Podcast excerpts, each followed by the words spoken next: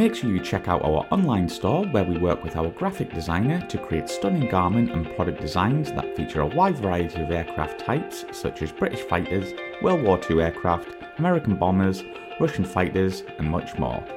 You can pick your favourite designs and personalise any items within our Redbubble store that range from clothing right the way through to stationery.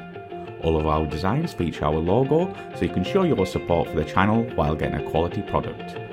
You can head to our website, aircrewinterview.tv, and click store, or go to redbubble.com forward slash people forward slash AC interview. Thank you and enjoy.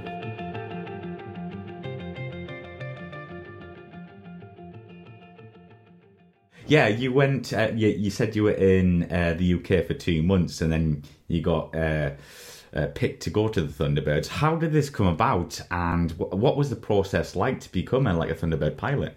So it is uh, the process. Uh, you have to apply. So every year they'll send out a uh, to everybody who's eligible. They'll send out a uh, an application uh, or the the opportunity to to, to apply. Um, I applied for three years before I, I, eventually got selected for the team. So um, so you have to have a minimum, you know, fighter pilot background, um, at least the minimum is 750 hours. Uh, most people have have more than that. Um, and you know, there's a few other requirements as far as how old you are uh, to be able to apply. So, um, but I applied uh, while I was at Sheppard, and I continued to apply. And, uh, came out for interviews one year and just wasn't wasn't the right year. And then I got the assignment to Lakenheath, and my wife and I were really excited because it was kind of a dream assignment to get to go out and you know spend time in England and go travel Europe and, and whatnot. And uh, and a couple weeks later, the the applications for the Thunderbirds came out uh, after we'd gotten our assignment to England. Uh, and I went to my wife and I was like, "Hey, babe, like I know, I know we're going to England, but the Thunderbirds applications just came out." And I was trying to like read her face, you know, and I was like, I was like, "Yeah, yeah. don't worry, I'm not applying." And at first, her response was like, "Well, hell yeah, you're not applying. Like we're going to England, like we're going to Europe for for three years." Um, yeah. And we left it at that. And uh, a couple days later, she came to me and you know she she mentioned she's like, you never want to have any regrets in life. Like you you never want to guess, you know, wonder what if. Uh, and so she's like, I want you to apply. So I applied when I was at um, at Sheppard, um, and then we moved to England. Uh, I was there for a couple of weeks, uh, and then they had interviews. So I had to fly from England back to the states uh, to go interview, uh, and so that process is changing right now a little bit. So right now they're uh, from from here on out they're going to kind of go back to what they used to do, which is actually a they're going to try to do a flying uh, interview as well, where you go sit in the back seat and you have to do some certain maneuvers and, and whatnot. Um, but uh, but they did not have that at the time. But you go out and you basically spend an entire uh, trip with them. So from kind of a Thursday when they show up until Monday when they fly out, uh, and the air show in between. You spend the entire weekend with them. You spend it with the with the team, um, and just kind of get to know them, get to know how the process works because um, you got to make sure that uh, you are right for the team, that the team is right for you, uh, and you'll find that that sometimes people will just realize, hey, this is not for me. Uh, you know, I'd rather be I'd rather be focusing on tactical stuff, or this is really overwhelming because uh, it's it's very there's a lot going on, um, and then also, I mean, you're traveling for over 200 days a year on the team normally, so uh, so you have to make sure that you're going to get along with the people on the team, you know. Uh, so uh, so you do that. You go through a series of interviews. You interview with uh, a one star and a two star general, uh, and then you know went back uh, to England, uh, wondering how it went, and then um, yeah, and then so what what wound up happening is I wound up getting a phone call. I was out with with my son. We were getting some some trainers for him or whatever, and and he I got a phone call that I had made the team. I came home. My wife was down in the the basement, and she had just unpacked the last box. So like we had all our household goods. She had just like the, the cellar was like it was immaculate, oh, uh, no. and she was so excited. She's like, "Come downstairs, come downstairs. I want to show you." And she showed me this basement, and she's like, "Look, it's all done." I was like, "Oh!" Like it was like it like hurt my heart to like be like, I was like, "All right, babe. Here's the good news, and here's the bad news. The good news is this looks amazing. Uh, bad news is we've got to pack, pack it all up, back up. yeah, we're going, we're, and, and we're we're and we're moving to Las Vegas, which um, you know to go from a very charming city like Bury St. Edmunds to uh, to Sin, Sin City, City uh, yeah. was was a very big uh, clash. So, um, but shoes, you know, there's the oh the big sigh and then the all right, let's do it. You know, so Uh, so that's kind of how that worked for me particularly. That's brilliant. So yeah, Trevor, what was it like going from the F-15 to the F-16 and, you know, kind of training on that aircraft? Um, it was so. I, I enjoyed it. Um, I'm I'm one of those those people who constantly like a new challenge, who like uh, you know new things, uh, and so uh, getting a chance to go go learn how to fly that airplane was was interesting. Uh, the training was out of Holloman, New Mexico, uh, so um, it was hot. Uh, we were flying Block 40s, so they were the least powerful thrust weight F-16s out there, um, and there was it, honestly, it was a, is a fairly easy to learn how to fly the airplane. Um, you, have got two fourth jet aircraft who who handle right as far as the way the aircraft handles. It's, it's fairly similar. Uh, the primary difference between the two is is the F-16 F-15 is a center stick that's hydromechanical, right? Uh, the F-16 is a side stick that doesn't move. Uh, technically, it moves about a quarter of an inch, but uh, for all intents and purposes, compared to a stick that you're throwing around, uh, it doesn't really move. Um, and it's obviously fly by wire, so. Um, so that was uh, took a little bit of getting used to. Um, the landing uh, is a little bit different just because the F-16 has a very narrow wheelbase. Uh, so landing the aircraft took a little.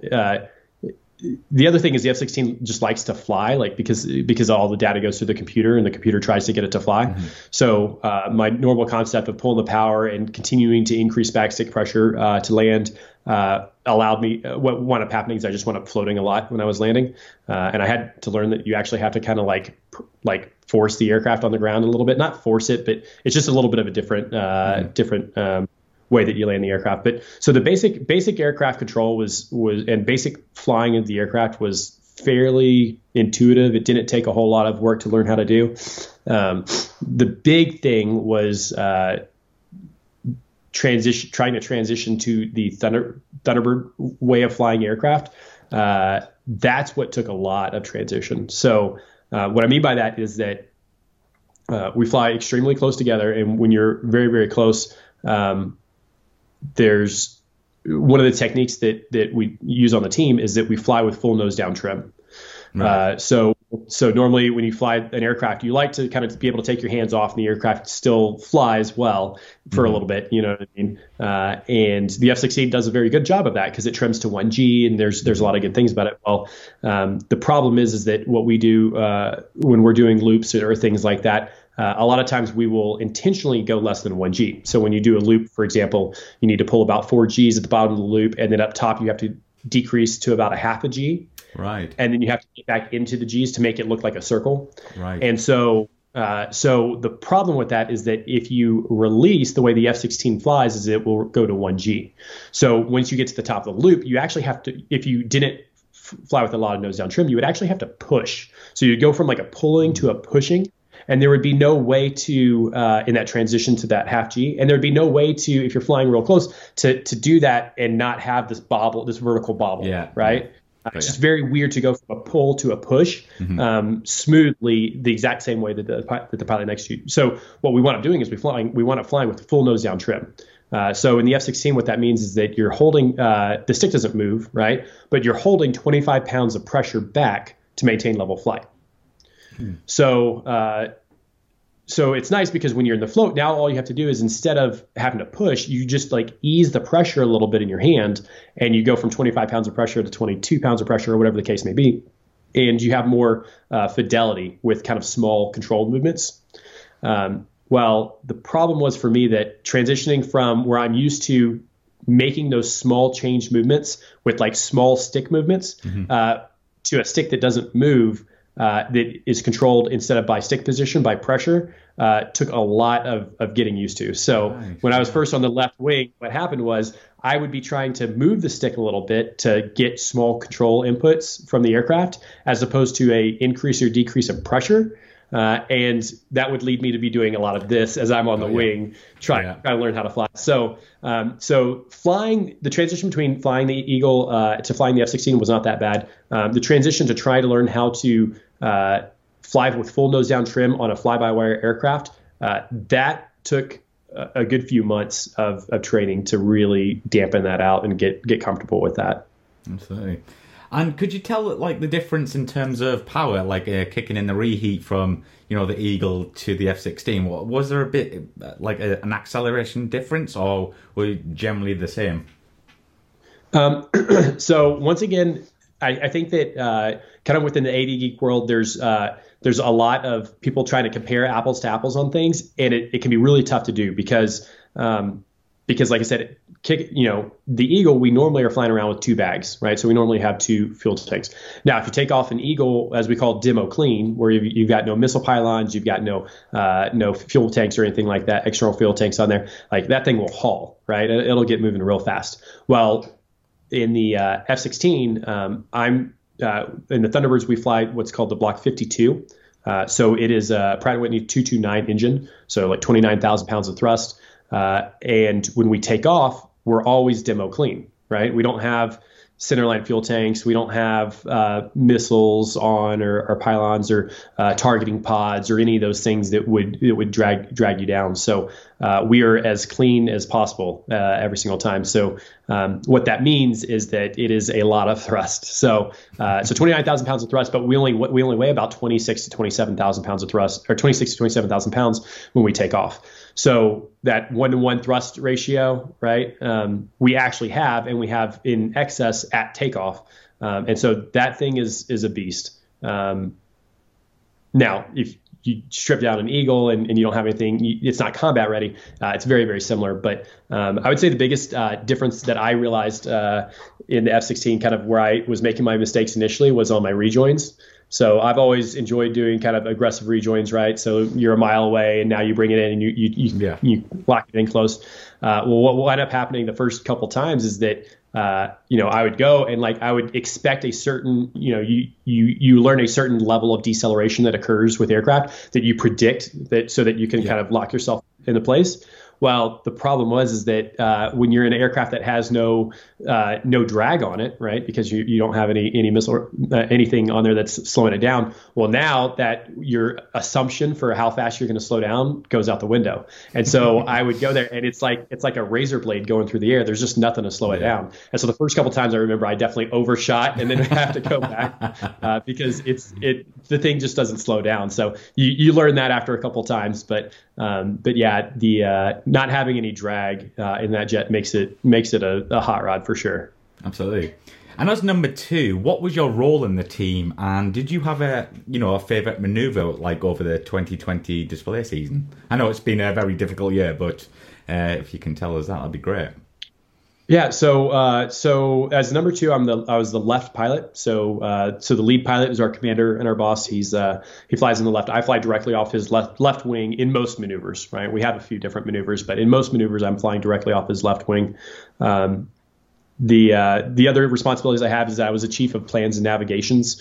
So uh, all of our you know I had to coordinate all of our movements uh, when we were traveling across country. Um, to get altitude reservations, to get tankers, to uh, fuel planning. Um, when we did our America Strong missions, uh, so when, when COVID hit, uh, we had the opportunity to fly kind of with the Blue Angels and, and with ourselves across uh, a lot of the major cities across the United States. Um, you know, I was the guy that was responsible for making sure that we had the fuel and, and the planning and uh, and the tankers and, and kind of that was a big responsibility it, it, was, and the problem is, is that I was. This was right at the beginning of, of the season, and oh. I'm not an F-16 guy, so I don't know. I, I, wasn't familiar with the fuel burn rates of the F-16 or kind of assumptions that you need to take into account. It's a single engine, like it was just very, very different for me. So that was that was pretty challenging. Um, but uh, but that that was kind of the additional duty uh, that I had um, uh, this year. But uh, as far as a favorite maneuver, um, I don't know. I would say it'd probably be the trail to diamond roll. Uh, so we have this maneuver where all uh, so the four aircraft there's four aircraft that are called the diamond, uh, right? Because they generally fly in a diamond one, two, three, and four. Uh, and so all four aircraft would get into a trail position, so they're all stacked up on top of each other. Uh, we'll point at the crowd, and then you know we'll go nose up, and then what happens is the boss will start to roll left, and he'll do essentially uh, a aileron roll or a barrel roll. And uh, in that maneuver, he will send us from that trail position to diamond. Uh, and it's a it's a really really challenging position for the left uh, the left wing because you're in trail, so you're directly underneath him. You got two people underneath you, so any any compressions that you yeah, send yeah. down make the formation look terrible. Uh, once he sends you, you have to go really quick. So you have to, you can't roll aileron because you could clip wings. So you have to kick full rudder to get over to his left wing. You did, add, but he's continuing to roll. So you're you, you're kicking rudder, you're pushing on the stick. You have to kick rudder back to stop that from happening. He's continuing to roll, so then you have to catch his wing line and then continue to roll all the way back around. Uh, it is uh, it is completely disorienting the first couple times you do it. Uh, it is a very, very, very challenging maneuver, yeah. um, but doing it right, it's pretty cool to just go for this trail position and see the aircraft kind of explode and like go back in this diamond as they're continuing to roll. Uh, it was a challenging position, but it was uh, it was it was a lot of fun. And obviously, like uh, we're from the UK, like I'm from the UK, and uh, a lot of viewers are. Uh, do you talk uh, to each other like the Reds do? So they'd like smoke on, go. Is it like that kind of thing, or how do you like narrate in the cockpit? Yeah, so and that's true of any. I would say that concept is true of any uh, demonstration team. So uh, the problem is, is that if you were flying that close together, like uh, like the arrows, uh, the red the red arrows do, like uh, you know the snowbirds, the blues, the thunderbirds, whoever it is, um, you have you have to have a cadence that you know, cadence, yeah, it, predict, and you can, you can expect. Um, now, different teams treat it a little different. So the Blues do a little bit more of a, a song the way they're doing it. So they they kind of do it with a, with kind of a, a song associated to it. Um, we do it with just kind of crisp uh, commands that are done at the same speed, so you know when to do it. Because the problem is, is you have to be able to predict what the flight lead is going to do. Um, so uh, and the way that you do that is through con- constant cadence and, and, and knowing that okay based off the rate he's saying this this is when i need to start reacting because if you you will get to the point where you are moving before you see movement out of the lead so uh, if you are reacting to what he's doing, well, then you're always gonna, you're going to be all over the place. You're always going to be behind, and you're always going to be adjusting. So you actually have to start moving before you even process that he has moved his jet, but you've heard and you know based off of, of his cadence that he's about to move it, and so that you can stay in the same position. Uh, so yeah, so all demonstration teams will will use some type of cadence to make sure that they uh, are all on the same page, that all their smokes going on and off the exact same time, uh, and that uh, that they are they are beginning their movements before um, and not reacting to what the flight lead's doing, if that makes sense. So yeah, Trevor, what was your favorite? I mean, obviously, you know, 2020's been a difficult year for everyone, but you've done some great fly pass. But have you had a favorite from your year joining the Thunderbirds?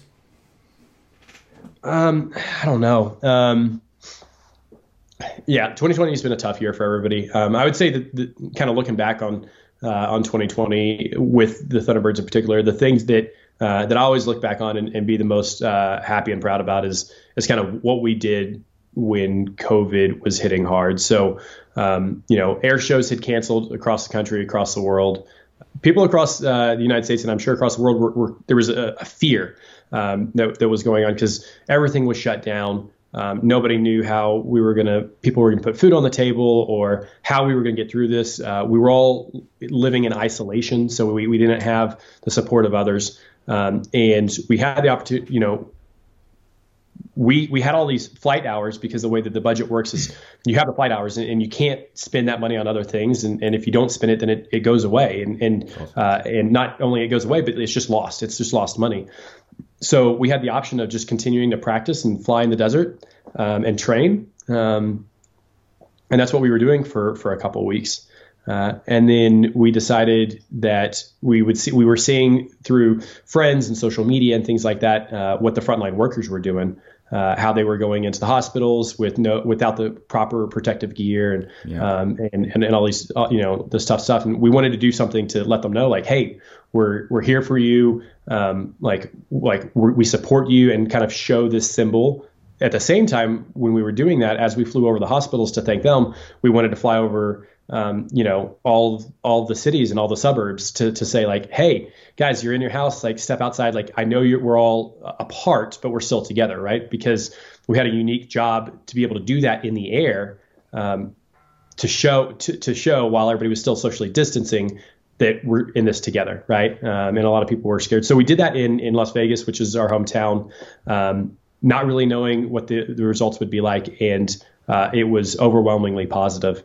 Um, you know, seeing, you know, got to see videos of kids that are out just going crazy and like people who had been in their homes for for weeks on end, uh, yeah. months on end, and and were scared and and just kind of like bring everybody together was was really special. And then that kicked off uh, what eventually became called as uh, for us in America, we called it America Strong, yeah. and we flew out to uh, we did the same thing in Colorado, and then we flew out to Pensacola and where the Blue Angels are, and we just we joined in with their squadron, and we started training with them, uh, figuring out how we could fly our two formations together.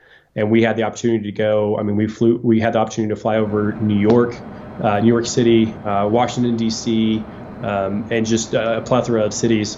Uh, you know, at 500 feet, things that the things that are never done um, with us, with the Thunderbirds and the Blue Angels together in a, in a show of, of solidarity, in a show of support. Um, and that was really, really special. Um, so yeah, looking looking back on, on kind of the 2020 time, having the chance, you know, to to thank the frontline workers, to let uh, you know everybody know that hey, we're all apart, but we're still together, uh, was was a really really special time. So, Trevor, how long have you been on the Thunderbirds and what's your progression with the team? Uh, so, I joined the team at the end of 2019 for the 2020 season. Uh, and so, the 2020 season was my first year on the team. Uh, traditionally, it's a two year assignment uh, on the team for officers. Uh, for enlisted, it can be quite a bit longer, but traditionally, it's a, it's a two year assignment. Uh, there was some some things that happened, so I'm actually uh, the 2020 season is going to be the only season uh, for me on the Thunderbirds, uh, and we'll have a new number two that, that's coming in next year. Okay. So overall, have you enjoyed your career with the U.S. Air Force so far? Because we don't know where you're going to go next, but uh, have you enjoyed it?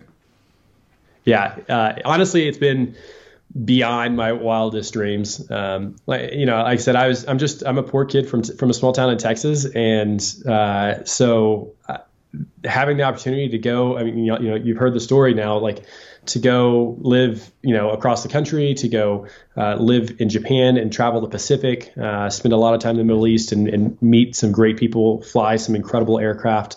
Um, you know, to go to England for even if it was just for a little bit, uh, to join the Thunderbirds and beyond that. I mean, it's been. Uh, I don't think that I could have ever have guessed or hoped that uh, I'd have the opportunities that I had since since being in the Air Force. So yeah, I'm, I've been very very fortunate.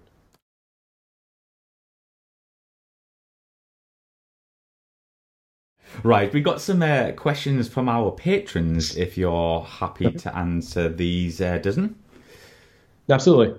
Right, so let me get them up here. Okay, so this is from Alexander. How much truth is there in the Dos Gringos song "Ballad of the Thunderbirds"? yeah, so not a kid-friendly song, uh, but if you get the chance to uh, listen to Dos Gringos, uh, "Ballad of Thunderbird" number two, one thing about fighter pilots is that we all have similar problems, and that problem is generally neck and back problems, right? Uh, with uh, particularly when you're fighting defensive BFM, right? No matter what you're doing, but if you find yourself fighting defensive BFM, right, you're you're cringing, cringing around, you're twisting your spine uh, to look at your dead six to to maneuver in relation to the guy behind you. You're pulling nine Gs you're looking forward to see what's going on in the HUD so that you don't go through the floor, you know what your airspeed is and things like that. And you're going back and you're just doing this to your bones as you're under a, an immense amount of G's. Uh, so the one common uh, uh, problem that all fighter pilots have is neck and back problems, right? Uh, the yeah. problem with being the problem with being Thunderbird number two, uh, or really either wingman, whether it's Thunderbird two or Thunderbird number three, is that you are right. If you're flying, you're looking at, uh, you know, you're looking right quite a bit right because we're very close. So you have to look almost 90 degrees right. Uh, you're pulling a lot of G's while doing it. Uh, you're making radio calls, and you there's just a lot of looking right. And so uh, so neck problems are definitely an issue for uh, for for wingmen uh, on the Thunderbirds.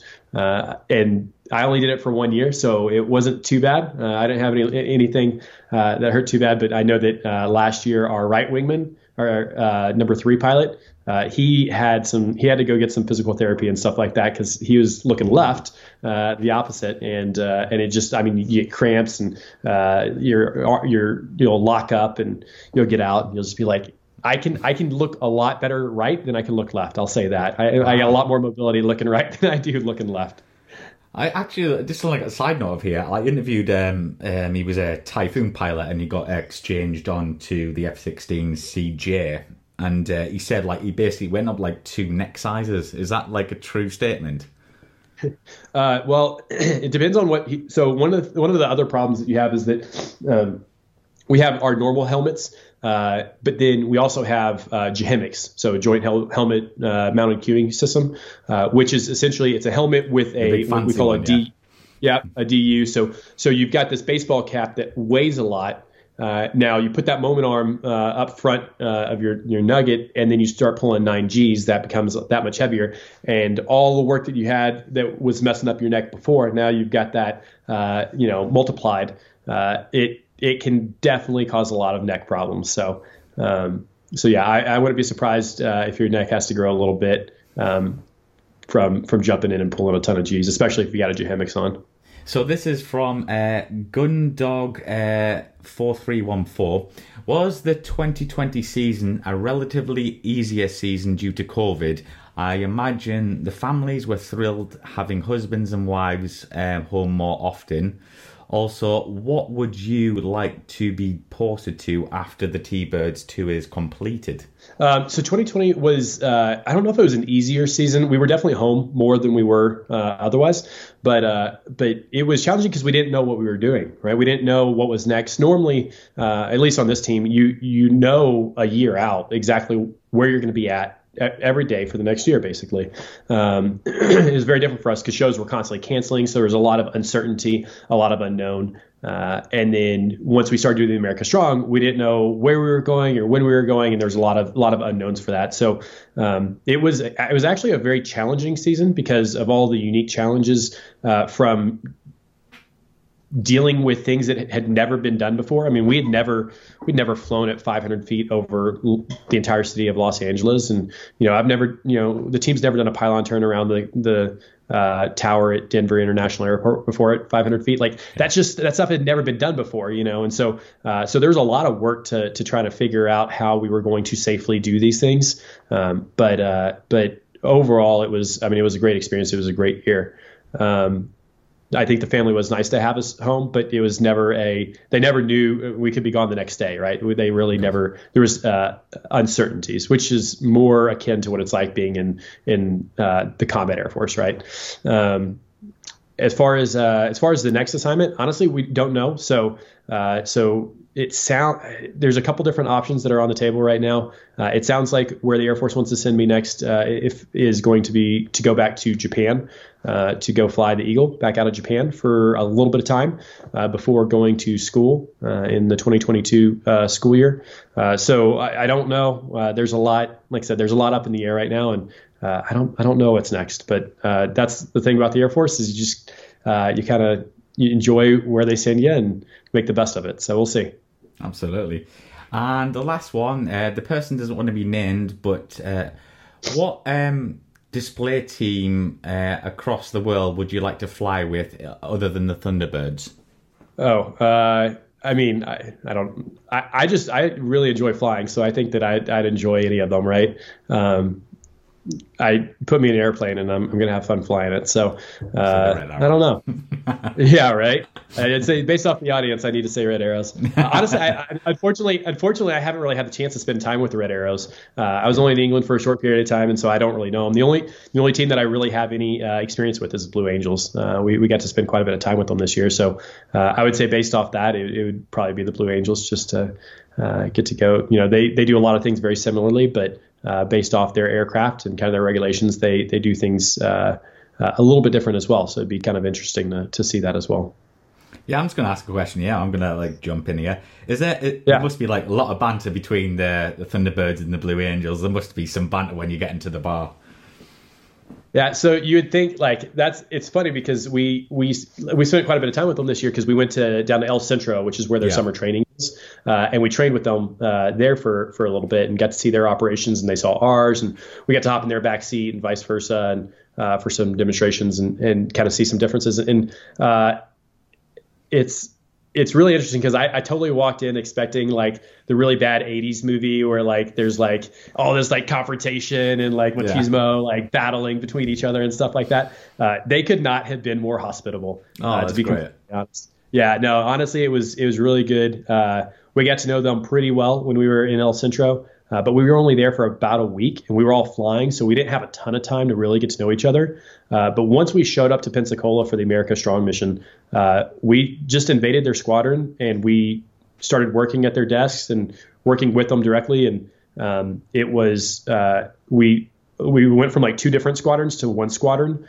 oh, uh, awesome. Oh, immediately. So yeah, so um, I totally expected a lot of the like uh, like inter service rivalry and all that stuff. Yeah, yeah. Uh, but but they're just a bunch of bunch of great people, and uh, and there was there's no animosity, and we knew what the mission was, and so I think that's the big thing is we had a mission that we had to get done, uh, yeah. and so we knew that we needed to like d- work together on it to to be able to do this well because it was a very challenging mission that had never been done before, and so yeah. we just hit the ground running, and, and like uh, even though we had different backgrounds and like we didn't always speak the exact same language, um, just the differences between the Navy and the Air Force, we were able to to very quickly be like, all right, and, and come up with a solution to to solve that problem set. So it was, it was pretty cool. That's brilliant. Cheers for answering my question there. But uh, yeah. so we're going to have some personal questions here. If you're happy with this, Trevor. Yeah. Right. So, do you have any hobbies? I do. Um, oh gosh. Um, I, I, have a lot. I do a lot of different stuff. So, um, so I, um, where do I start? Uh, obviously, aviation is a huge, uh, huge hobby of mine. So here in America, it's uh, it's a, quite a bit easier to fly general aviation. Uh, and so, uh, so I've had some some pretty cool opportunities to go uh, fly in general aviation quite a bit, and expect now that I'm not on the team and it's not going to be as demanding. As long as I'm not in Japan, I expect to be doing quite a bit more general, jump back into general aviation and kind of get back into that quite a bit more. Um, I I really like cars, so my very first car that I got, I got an old 1966 Mustang, and I had it for about a, a month, and the engine block cracked. So uh, so I've I just I love turning wrenches on cars. Awesome. Uh, so um, here in the next couple of years, I have a right now I got a three year old and a five year old boy, and so um, I'm I'm hoping here in the next uh, couple of years once they get to where they're able to actually help out a little bit and remember it, I'm gonna kind of build a car up from the frame up, uh, kind of a, a resto mod uh, classic car and um, something that gets the memories with them. So uh, so yeah, there's that. What's that? Free labor. Yeah, yeah, exactly. Um, so so there's that. Um, so so I, I really like uh, really like cars. Um, let's see. Uh, we go out. We, we we really like spending a lot of time outdoors. So uh, one thing that was really good about living in Las Vegas that we didn't expect uh, necessarily is, is, yes, it is Sin City, but there's a ton of outdoor stuff to do. So there's uh, a lot of national parks uh, that are just absolutely beautiful that are nearby. Uh, and so we've uh, had the chance to take the family out and go camping and hiking a lot. So uh, yeah, so that's been that's been a lot of fun. Um, and then I mean, even things down very uh, like like I, weird things. Like I really like uh, cooking. So like uh, so I like and from kind of like a basic level. So like I'll like catch my own yeast and make like sourdough bread. Like I like wow. really like making sourdough bread, and uh, so it's like very kind of a weird mix of of things um, that yeah that, that, I like doing. Uh, favorite aircraft you've flown? I'm gonna say I'm gonna say it's the F-15. Uh, the F-15C, particularly if you get, it, particularly when that thing's clean, right? When you have no missiles, no pylons, no uh, no uh, external fuel tanks or anything like that, like that jet is just it's a huge beast and it maneuvers really really well. Uh, it is it is a hard airplane to fly very well.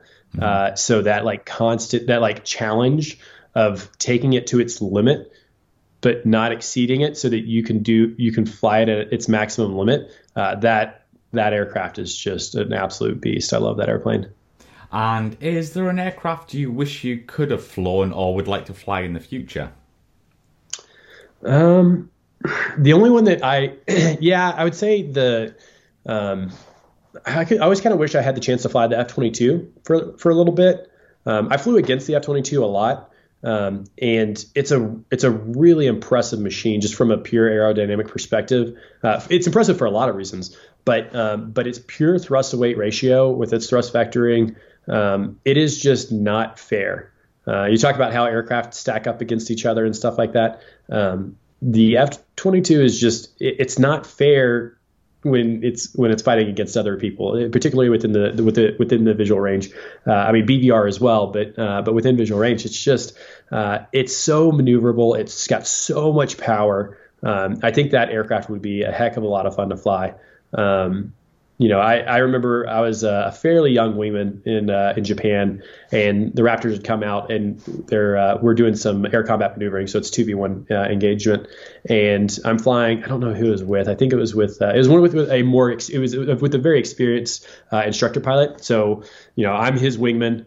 Uh, the Raptor starts off behind us. We call fights on, and the Raptors knows what he's doing. He was a previous C model guy uh, okay. that had transitioned to the to the Raptor, and so he knows like, all right, I'm going to go after the more experienced guy first, take him out, so then I can switch to the young yeah. dumb guy that, that doesn't know what's going on, right?